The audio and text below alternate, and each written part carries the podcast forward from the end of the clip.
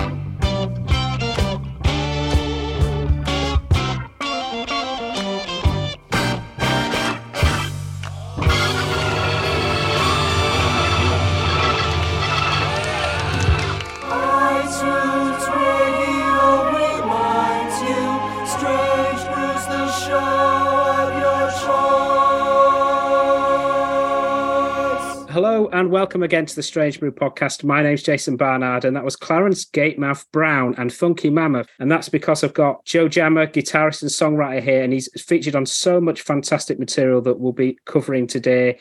Huge welcome, Joe. Thank you, Jason. It's a pleasure to be here with you. Before we get into Clarence Gatemouth Brown, maybe it's worth talking about how you got into music. And you're known as Joe Jammer, but your real name is Joseph Wright. Joseph Edward William Wright II. How did you get the name Joe Jammer? Well, I started playing the drums as a drum student when I was eight years old. I uh, went into a hospital with a bad uh, rheumatic fever heart condition at nine and then came out and somehow for some reason I, I, I, jumped over to, to the guitar. Now that was about 1960 so i really the only thing i was into then was kind of like surf music even though chicago isn't exactly a surf town. Mm. and then i did seven years of private lessons and while i did those private lessons once a week all of that explosion of pop music from england came over and blew my mind. Now i'm from the south side of chicago and that's like one mile away from the black south side of chicago but because of the racial separation, I didn't even know that great wealth of, of music was two, three miles away from my mother's house. I heard all of this stuff coming out of England and uh, had the Beatles and the Stones, and I didn't really know about the Black Roots from Chicago yet. Yeah. I actually had to come to England when Jimmy Page from Led Zeppelin uh, invited me to come to London. I was a roadie for Zeppelin when I was 18, a roadie for The Who at 17, and a roadie for Jimi Hendrix at 16, all in North America because I wanted to make some kind of connection. Everything was coming out of England. Ultimately, Jimmy Page said, You want to be a professional musician full time? Well, we can't help you here, really. Come to England and uh, Peter Grant will manage you. Imagine that.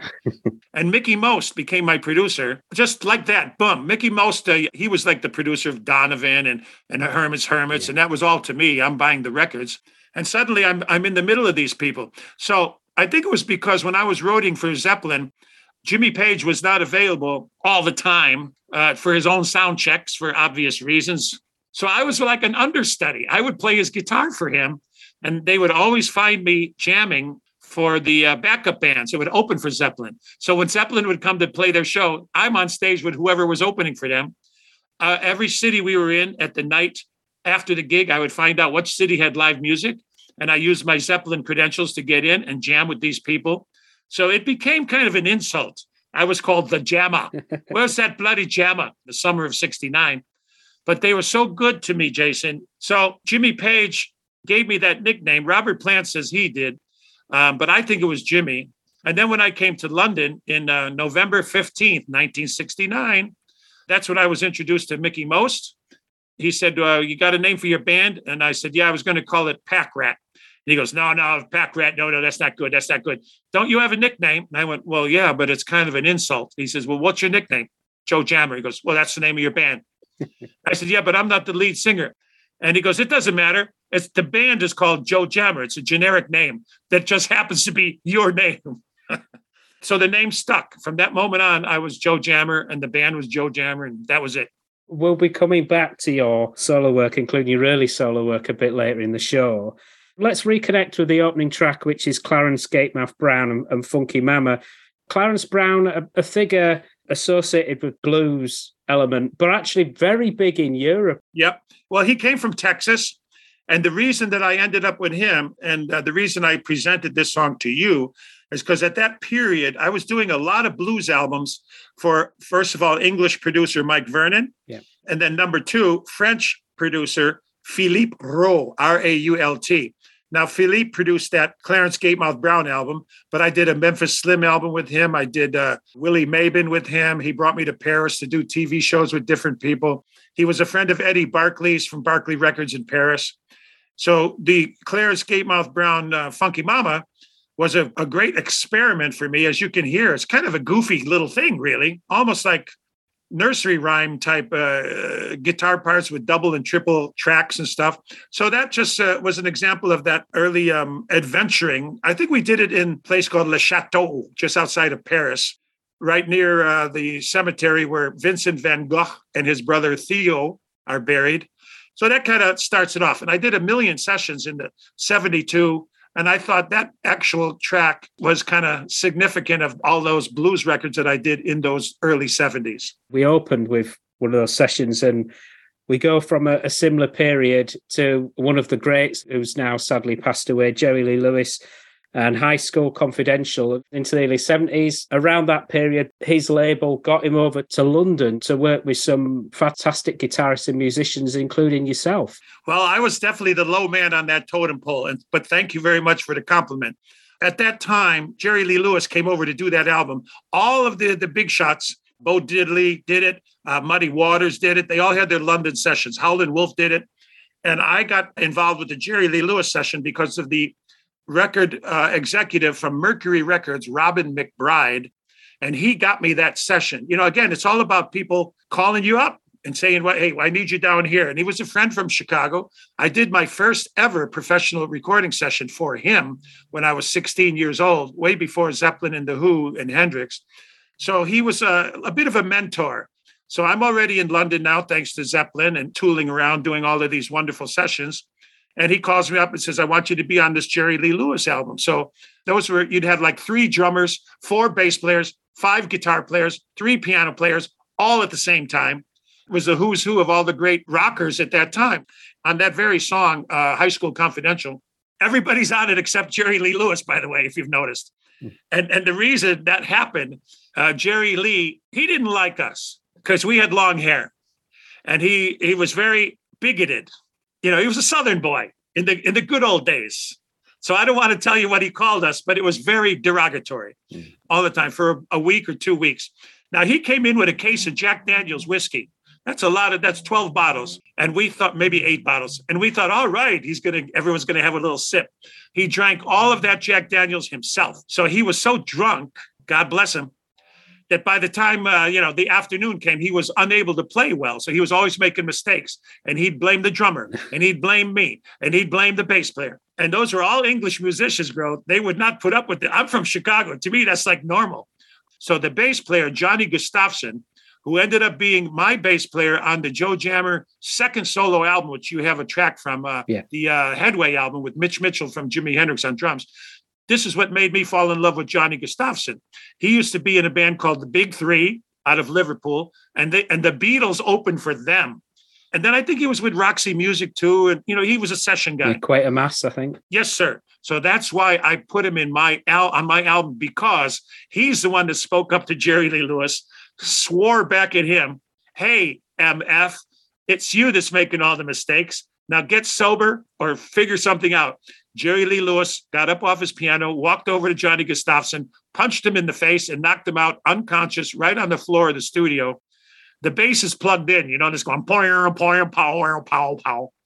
All of the English musicians, after being abused by him verbally for about three or four days, just got up and walked out. I really didn't know anybody.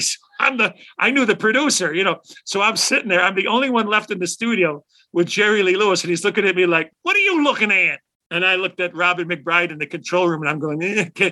so they had to send Jerry away to sober up. And while that happened, that's when we did that version of High School Confidential.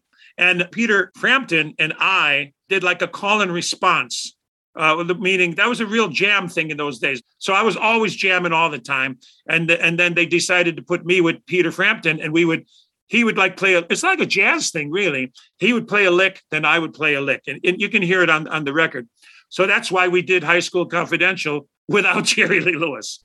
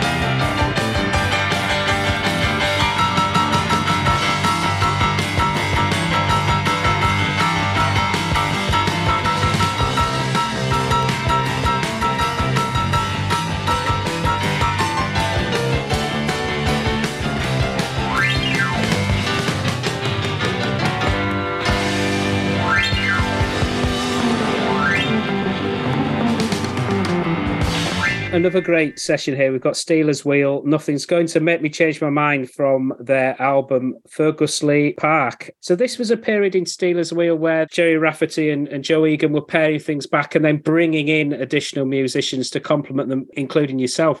Well, I think it was because they brought in the producer, or maybe he. I don't know the background of it. Again, I just got a phone call, and I don't even remember who from.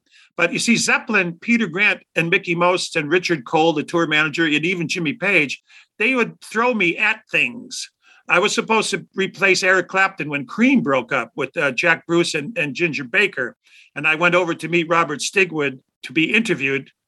And uh, he chased me around his desk for a couple hours, and I wouldn't let him catch up with me and I, so I didn't get the gig. But uh, another gig they gave me was Screaming Lord Sutch. I did the uh, the live British tour of Lord Sutch and his Heavy Friends. So I think Stealers Wheel might have come through the Zeppelin people too. I don't remember, bro. Was, there was so much going on. See, when Jimmy Page gave me his advice, he said, "Look, I can only help you to do what I did." And he said, "I think it's smart." If you become a session man first, like I was, then the business knows who you are before the public or in, in a, a, failed band and another failed band and another failed band. So Jimmy gave me all the sessions that he couldn't do anymore because Zeppelin got so big. And then I jumped into it. So Stealers Wheel was, I think, in the Island Studios, Chris Blackwell studio, I think around Portobello Road area or something. And it was produced by Leiber Stoller, who uh, wrote uh, Jailhouse Rock for Elvis. Yeah. I remember Mike Stoller, but it says Leiber Stoller, but maybe they they had a like a Lennon McCartney, even if just Lennon wrote it or McCartney, they had a deal.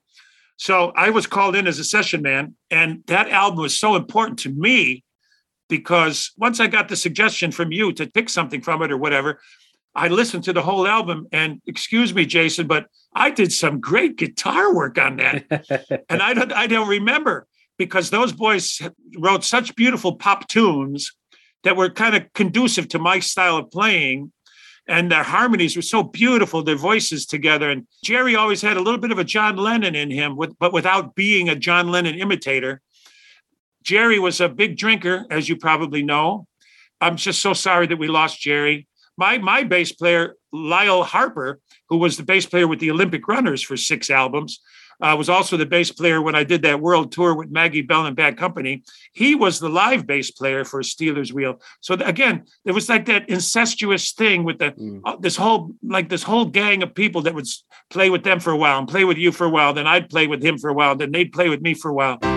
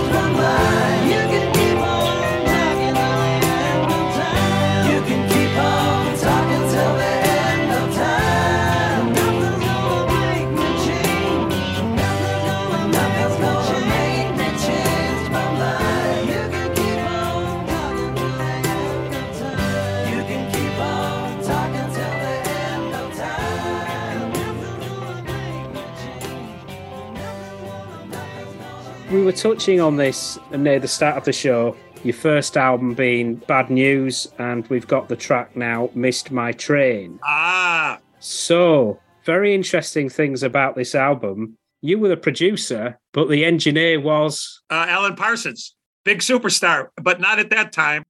I got signed again through Peter Grant and Mickie Most making some kind of phone call because uh, I was no longer with Mickie Most because he he wanted to turn me into a. It was all about gimmicks. What's your gimmick, mate? What's your gimmick? Mm. What's your gimmick? I fell out with Mickie. Peter Grant was still helping me, and um, the solo deal with EMI was a three year three year deal.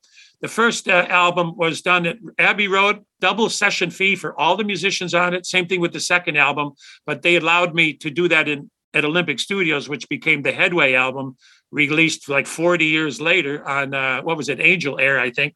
And uh, Bad News, I had Tony Stevens from Foghat and Savoy Brown, Reggie Isidore from Robin Trower on drums, uh, Jean Roussel from Cat Stevens on keyboard, Chris Mercer on saxophone from uh, Roxy Music and lots of session stuff, and uh, and uh, Alexis Korner's daughter, Sappho Korner, on backup vocals. Ooh.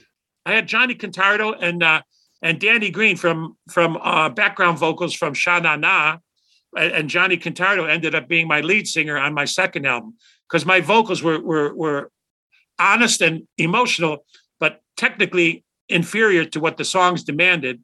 But "Miss My Train" was written in a, a, a London nightclub, two o'clock in the morning, and I think I think there was a groove. The DJ was playing like a song, maybe by the the Temptations or something, with that cool little bass line. And uh, I, I was sad about something.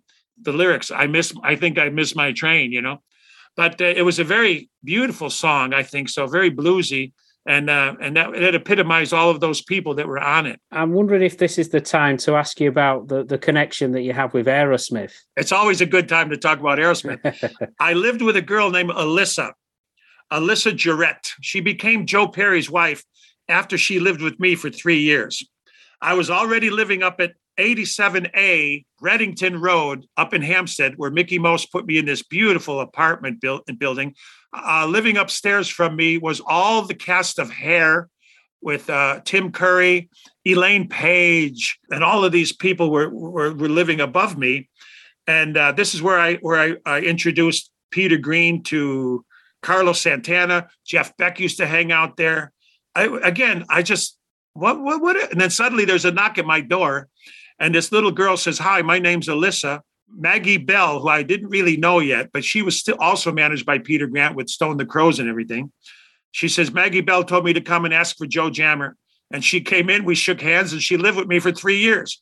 Now, in those three years, I found out that she's from Boston, Brookline, Joe Perry, Aerosmith, and they were all playing little pubs and stuff. And I would go home to Chicago every Christmas, and Alyssa would fly in with me uh, I'd drop her off in Boston, and then I'd carry on a flight to Chicago, come back to Boston for uh, New Year, New Year's, and then in the summertime we'd go up to Sunapee, New Hampshire, and that's where uh, Steven Tyler, whose real name is Steven Tallarico, would have a little summer house, and Joe Perry's family had a summer house, and Alyssa had a summer house, and we'd be water skiing and stuff. We did a lot of stuff.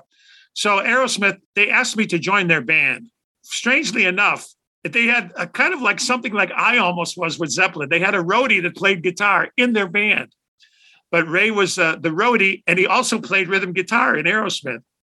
So I don't know why, but I, I didn't think he had the same magic as the rest of them. So I said, look, put Ray back on full time roadieing, and uh, get another guitar player. And then Steven Steven uh, Tyler said, well, how about you? And I had already been living in London now, and I'm hanging out with the Beatles and the Stones and the. And so I really didn't want to go to Boston and live with these guys. But I said, look, there was a band up in Sunapee, New Hampshire called Justin Tyme, T Y M E. And I and I was hanging out there with them on one summer. We used to jam at this place called the Barn, uh, and it was great fun. And I said, look, he's the one with magic. His name is Brad Whitford take him out of uh, Justin Tyme, put him in Aerosmith, and you guys will be the American Rolling Stones. They did, and they did very well. Uh, so, uh, so that's my little claim to fame. They're buddies of mine. I don't see them much. I'm over here, they're over there. I was supposed to jam with them here right when the pandemic came in. I think they're going to do the O2. and they wanted me to come out, come down with my guitar, and we'll do "Train Kept a Rolling" by the Yardbirds or something. And uh, I was ready to do it, bro. But of course, the pandemic fell upon us, and that was it.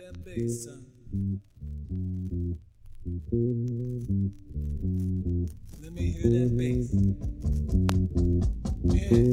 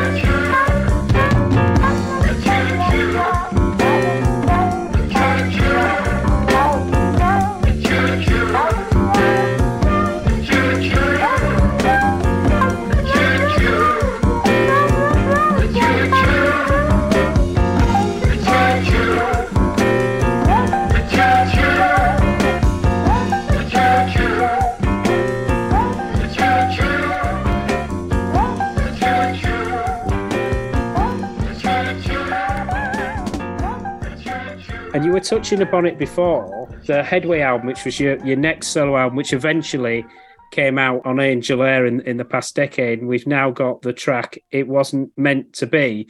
Maybe it's worth going through the musicians that you were playing with. They were top notch. Yes, sir, my brother. Again, I was low man on the totem pole. And, and that's another thing Jimmy Page taught me. He said, always play with people better than you always hang out with people bigger than you, but learn from the people that are, uh, you know. So again, EMI owning Abbey Road said, okay, Joe, do the second album where you want. And I said, Olympic Studios. That's where Zeppelin is and the Stones are. I'm hanging out with Mitch Mitchell. Uh, that's a cute story because I was a drum roadie for him when Jimi Hendrix played Chicago in 1967. And three, four years later, I'm his guitar player. So by the second album, my voice wasn't good enough for the material I was writing. Brought in Johnny Contardo from Sha Na Na to sing lead, Mitch Mitchell from Jimi Hendrix on drums, Johnny Gustafson on bass, again, Jean Roussel on keyboards. And um, I had a guy named Brother James Fitzroy on percussion, who used to work with Bob Marley and people like that. I always liked my congas. I always because I was a big James Brown man, and it was Jimmy Page. He says, "Look, we're we're happy to help you here, Joe. We're very happy to help you, Joe. But you must understand that we get everything from the Chicago black musicians." And I went, "Oh." So then I, I exploded with my visits home to my mom, and I was I was uh, also running jam sessions at Buddy Guy's Club Checkerboard on the south side of Chicago, where I was the only white boy in the club. I brought Zeppelin in there for the first time ever, and uh, and then the Stones started hanging out and everything like that. So that second album didn't get released because I had a band that I took to Dusseldorf, Germany, to work for the brother of the woman that Jimi Hendrix died in the arms of, Monica Dannemann. And she took a liking to me too, because I was with Mitch Mitchell. And Mitch Mitchell said that I was the most fun guitarist he ever worked with since Jimmy, meaning we have a lot of fun, not just very serious. We are artists. Hendrix was a very fun guy. I've read that the reason your second album wasn't released because you got stuck in Chicago, didn't you? Very close. I, I, was in Dusseldorf and I took the band with me that I wanted to promote the first and second album within a UK tour. And we played for Monica Dannemann's brother, Peter Dannemann's nightclub called Gypsies in Old Dusseldorf. So coming back from Old Dusseldorf, and I went through customs. This is the good old days, baby, when they actually would stop you at, at immigration and say, What are you doing here? And I'm afraid I came up short. And all, all I had until that moment was nothing but visitors visas. And I'd been doing I've been doing like 50 albums, you know. And Peter Grant kept giving me money, sending me down to the home office to get another three months, another six months, another three months. And they never got me a work permit. So finally, immigration looked at my phone book and it was full of nothing but musicians and phone numbers Paul McCartney, Mitch Mitchell, Abbey Road. What are you doing with all this then? Oh, uh, well, I'm uh, independently wealthy. and the guy says, I don't think so. So I was refused entry into the UK for the for, for the first and only time in my life.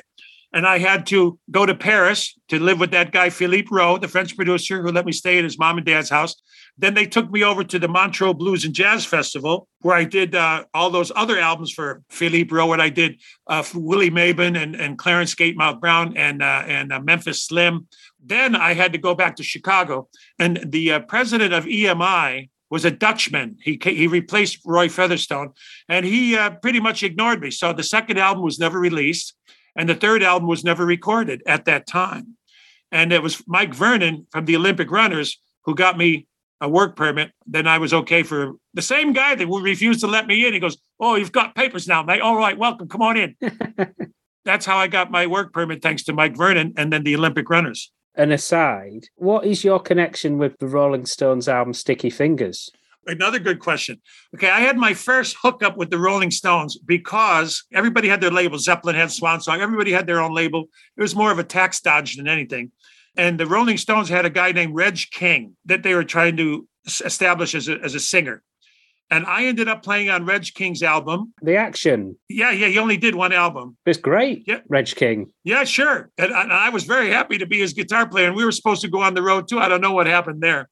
I don't remember. But he got me a job. He goes, Look, uh, the Stones are playing at the Roundhouse, which was my first time in the Roundhouse, even though I headlined the Roundhouse maybe about a year or two later with the Joe Jammer band.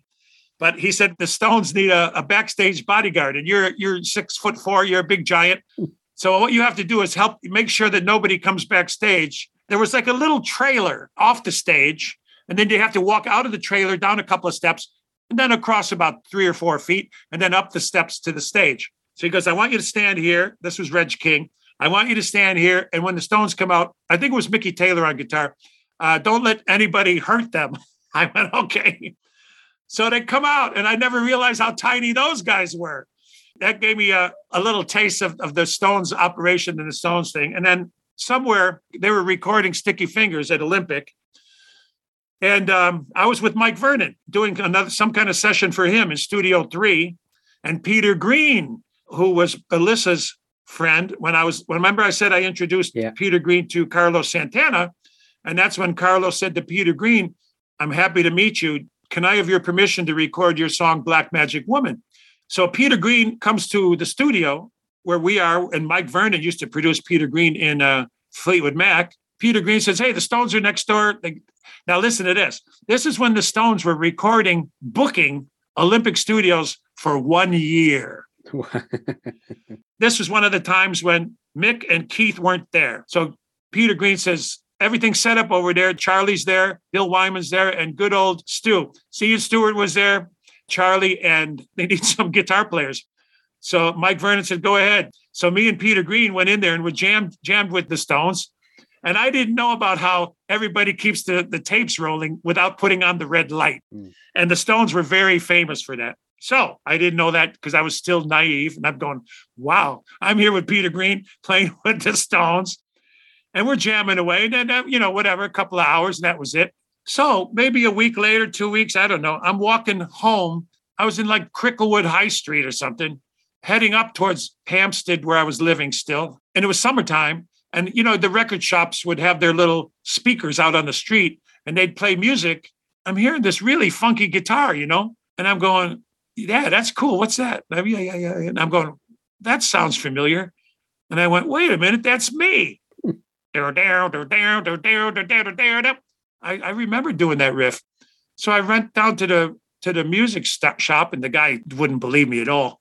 And he goes, "Yeah, right, mate. Yeah, yeah, that's you on guitar, right? That's right, mate. Yeah, sure. All right. Yeah, yeah, yeah, yeah." And I found out later they edited bits of the jam I did with Peter Green. You can hear the edit on the end when it goes from "Can't You Hear Me Knocking" into that jam, and they added the saxophone and they added, uh, I think there's some percussion on there too, and uh, never gave us credit. Never gave, you know, but I knew it was me.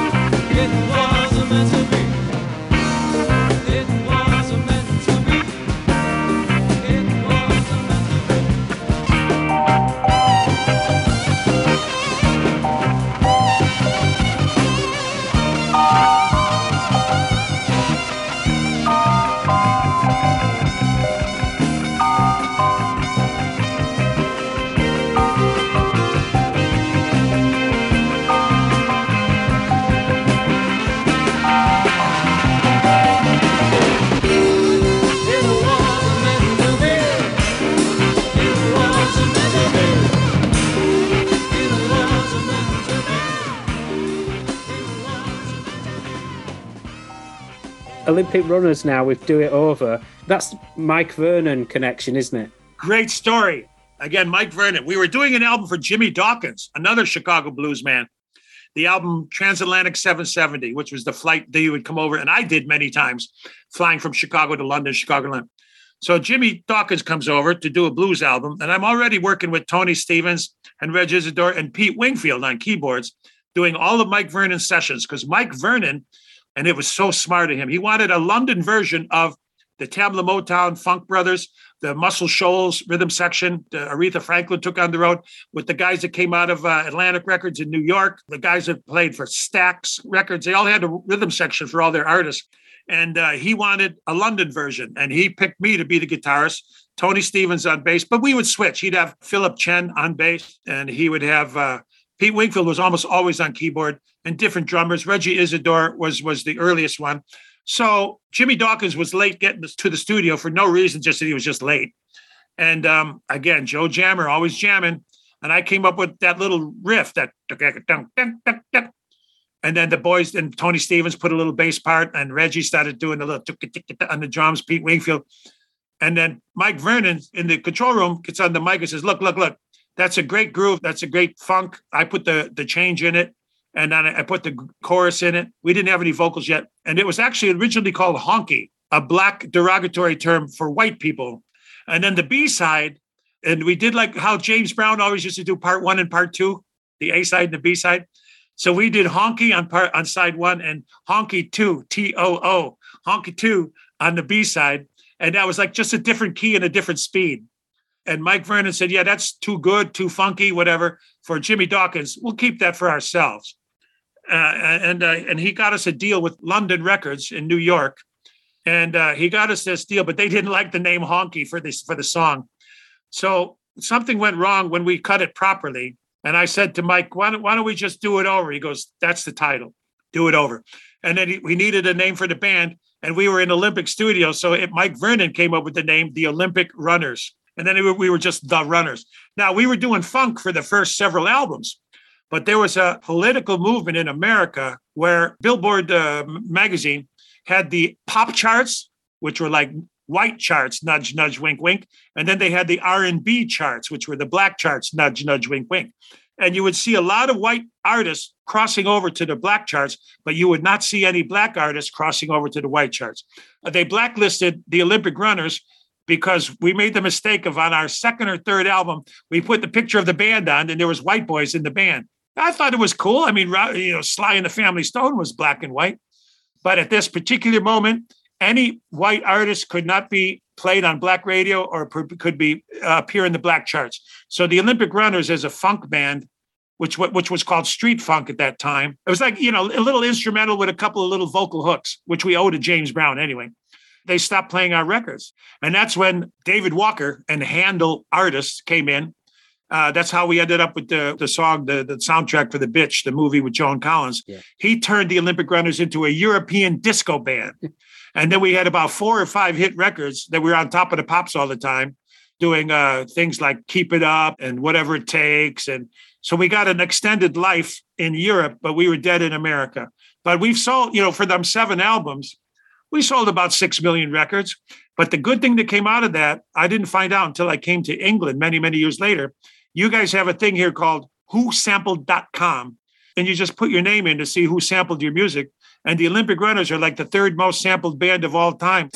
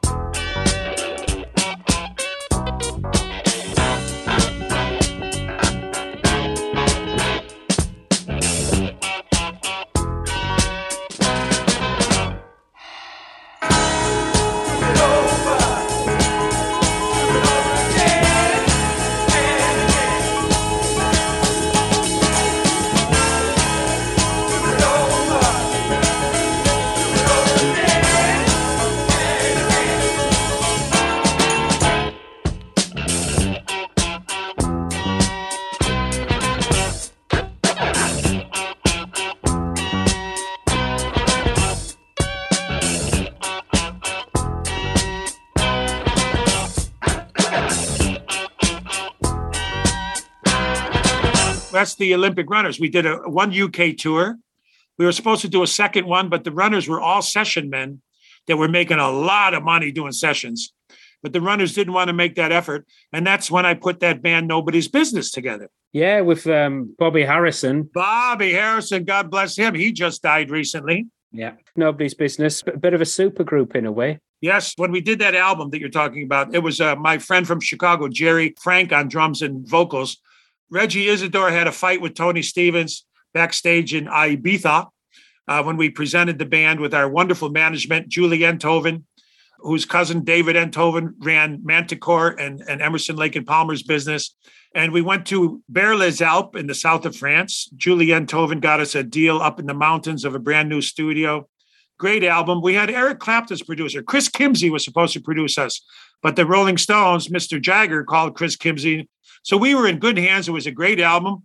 And we did videos, which is something new. We did six videos of six of the songs that we were hoping to be released as future singles.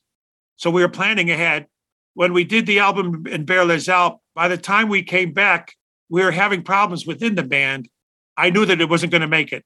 Atlantic Records offered us a $750,000 deal. Julie Enthoven was chasing a million dollar signing bonus as the first time ever. And I actually called off the band the night before we signed with Atlantic Records because we had Led Zeppelin's blessing. Phil Carson was the president of Atlantic England at the time. He used to come and play bass with me at my Monday night jam sessions at the Speakeasy. We were totally connected, but I knew we were going to replace Bobby and I knew we were going to replace Tony because there was internal problems. Um, so I said to Julie, I don't want to take uh, this money and run because then I'll ruin. I'll, there'll be no future for me. How long am I going to last on whatever my cut is from this? Because the band will break up. And uh, I said to Phil Carson from Atlantic Records, "I'm sorry, but I can't take that deal." He was he was gobsmacked, and uh, he said, "Nobody ever said no to a deal before." I said, "Yeah, but I know that we're going to break up soon." So he said, "Whenever you're ready, Joe Jammer, with another band or another project, just let me know." And uh, so nobody's business uh, came and went. But the videos that we did, another historical first and only, was um, Sylvia Anderson and her husband Gerry Anderson, who gave what did they give you the that wonderful puppet puppet show? Um, Oh, Thunderbirds. Thank you. So Sylvia Anderson directed all our videos. So that none of that saw the none of those saw the light of day because we never did any of those singles. So as the years went by, Tony Stevens did a deal with Peter Purnell of Angel Air Records of a first ever and only. See, the album was released in Japan. That was another first from Julie Enthoven. And, and Sony Japan was very happy to have to be the first ones to release an album of a new band. They always got it late. They always got it after England, after USA, whatever. So Japan got nobody's business first. It did very well in Japan. We were supposed to go there first. Let's play Nobody's Business and Bleed Me Dry.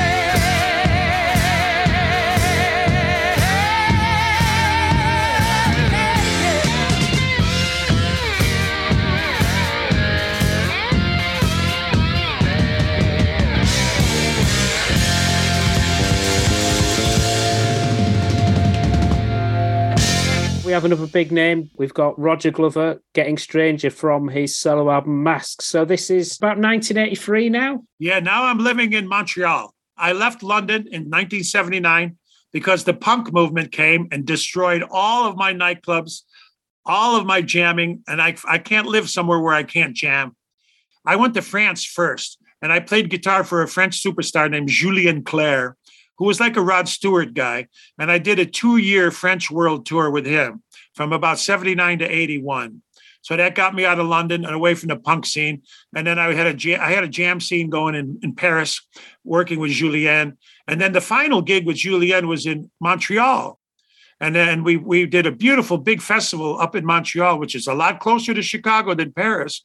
And I still had that little French thing. I, I was involved with uh, Le Studio in Morin Heights in Quebec. Ah. I did about five to 10 albums up there as a session man. Everything I learned in London was brought to Montreal, where I lived for 20 years, doing uh, many albums with many people. So Roger Glover came in to uh, Le Studio. Sting came into Le Studio. I didn't work with Sting, but Jean Roussel did.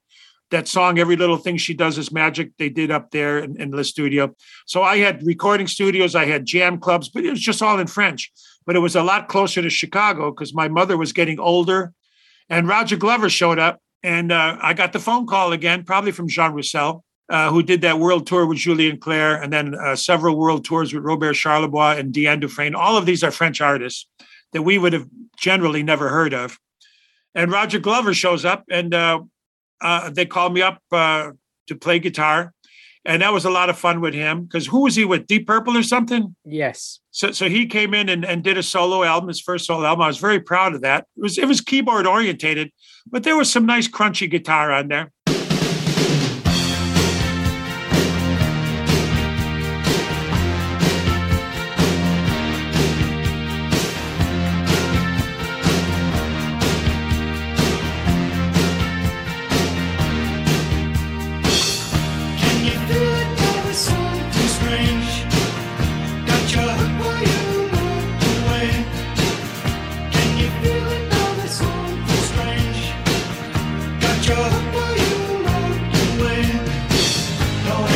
Hesitation on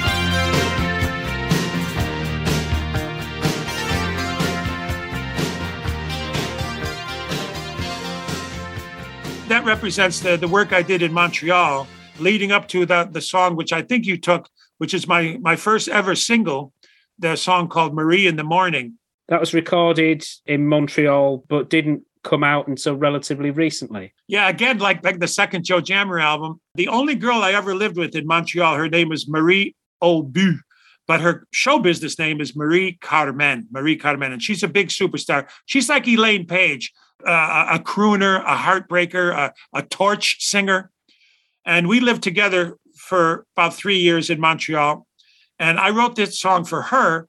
And when I was in my studio, which was called Bobina Song in Old Montreal, where I did a lot of work for a lot of French Canadian artists, I did like some demos for future songs. And then eventually I, I, left Montreal after 20 years and I took those tapes with me to Chicago and then, then brought them here. And I finished that song. So I had just me on guitar and my vocals, acoustic guitar. And it was the tempo was so good and the vocals were in such good tune that I finished the song here, right now in this room where I'm talking to you, my home studio. Then it was remixed by uh, Benny King, who was an engineer producer for Olympic Studios he worked with the Stones and the Beatles and the, the Doors, and uh, he did a lot of stuff. And that was released as a single. So here, after all of those years, uh, and I, I, my third album had come out at in before Marie in the Morning. We just jumped ahead a little bit. The album called uh, "Till the End of Time," yeah. and that that became my official third album that I never did for EMI back in 1973, 74, 75.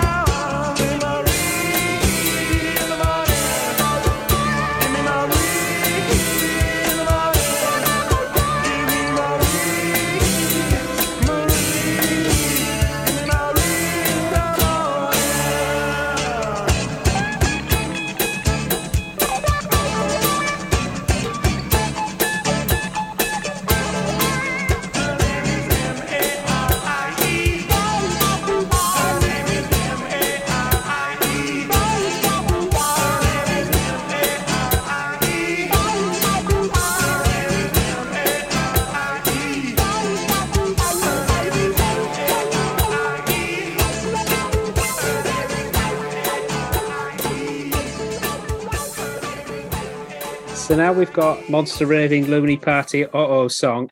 I guess your connection with Monster Raving Loony Party, as you were saying before, was Lord Sutch. because of that tour that I did for David Sutch all those years ago, he did an album with Jimmy Page and Jeff Beck and John Bon, you know, Yeah. and Ritchie Blackmore, maybe all the big heavies that worked with him in his goofy uh, Jack the Ripper days. But again, Peter Grant and Richard Cole said, uh, "We got a job for you, Joe. He needs a guitar player for the tour, so go, uh, go, go talk to him." So I went down to see Screaming Lord Sutch, David Sutch from Harrow on the Hill. I, you know, I just said yes. You know, you just say yes. You know, and so I said to him, you know, what what are we? Is it B flat, C sharp? Uh, is it rocket? What are we doing? He goes, he goes, never mind all that bollocks, mate. Here's what you got to do. When I come out on stage, I'll be in a coffin. They're going to wheel me out in a coffin, a lot of smoke. And you guys are going, bow, bow, bow, bow, bow, bow, bow, bow, bow, bow, bow, bow, bow. And then they open the coffin. I jump out of the coffin. And then you have to chase me around the stage with a fire extinguisher, spraying me with foam. And that's all you got to do. I mean, I played guitar for the whole night, but that was the only thing that was important to him. He goes, then you go back to the guitar. And then everything was real easy anyway, like Jerry Lee Lewis type rock and roll. Was all dugga, dugga, dugga, dugga, dugga. And, and the gig, that was when I first discovered mods and rockers and teddy boys. And, and uh, we, the gigs were all like auditoriums with, with fluorescent light bulbs, you know? It was stark and it was great because I was like 18, 19 and uh, he took me under his wing. He took me up to meet his mom. He had a he had an Elvis Presley uh, Cadillac, 1956, big black Cadillac. So I, then I left, as you know my story now. So I left uh, England in '79. Uh, David died when I was gone, and I come back and I get hooked up again with the Monster Raving Loony Party because I'm the only one left alive from those days. And I jumped right in because when I went to my first ever Monster Raving Loony Party conference, I never felt so comfortable with a bunch of people in my life. So I immediately completely adopted them. They adopted me. And uh, then I wrote that song for them, the Monster, uh, the Monster Raving Loony Party Oh song, that because it was originally supposed to be like a parody, a goof on Buddy Holly's Not Fade Away. And it's quite similar. But I was I wanted to start it with, I'm going to tell you how it's going to be. You're going to give your vote to me. So I had to send it to Paul McCartney's company because he owned uh, Not Fade Away, he owned Buddy Holly's catalog. And they absolutely refused to let me do it because Paul McCartney does not support a political party. And I go, they're, not, they're, they're like a pretend political party. So I had to change it, which I did, not, you know, and then it was okay with them. And then uh, I ended up playing for the Monster Raving Loony Party conferences for like the last 10 years.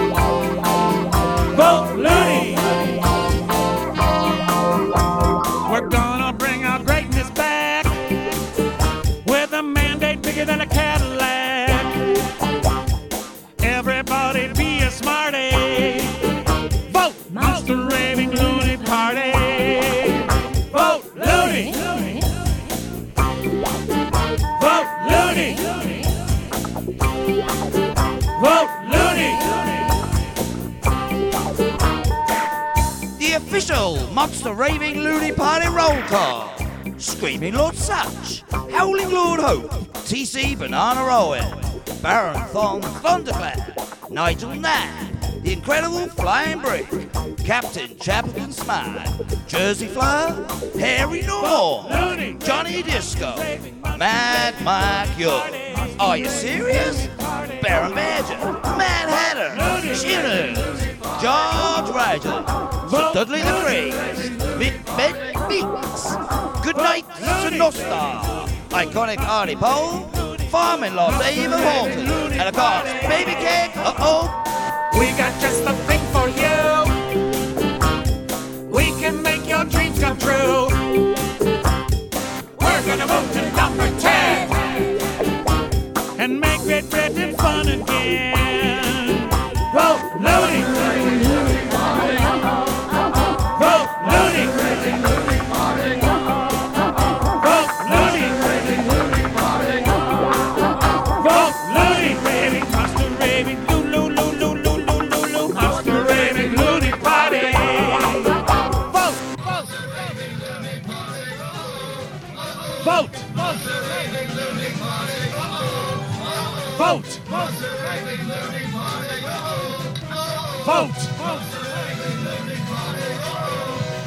Vote Looney! Vote Looney! Vote Looney! Vote Looney! Vote!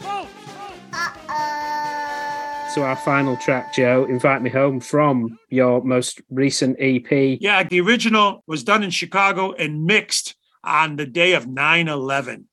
So we all of those songs from Till the End of Time uh, album, the Invite Me Home EP, and the future Hometown Heroes album, all were done at the same time. It took a while, and I used all uh, local musicians, and they're all world class people.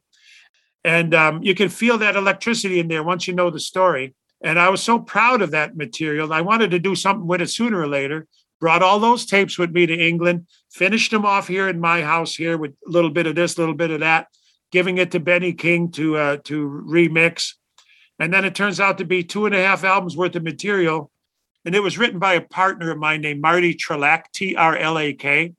And he came to me with like like a folky type of uh, Bob Dylan type material. So there's a lot of if you, if you can you can hear it in the EP. So that's the third album, a fourth album to come once Peter Muir gets his hands on it. But in the meantime, there's this uh, this EP which I'm very proud of called "Invite Me Home." It's been a real pleasure to talk to you, Joe. Uh, thank you again. Well, thank you, Jason. And, and if I may say, if I may suggest, anybody wants to know anything about anything, any backstory, they just have to go to joejammer.com. All the gigs are listed there. Fantastic. Perfect way to close. Thank you, Jason. God bless you. I'll see you somewhere sometime down the road.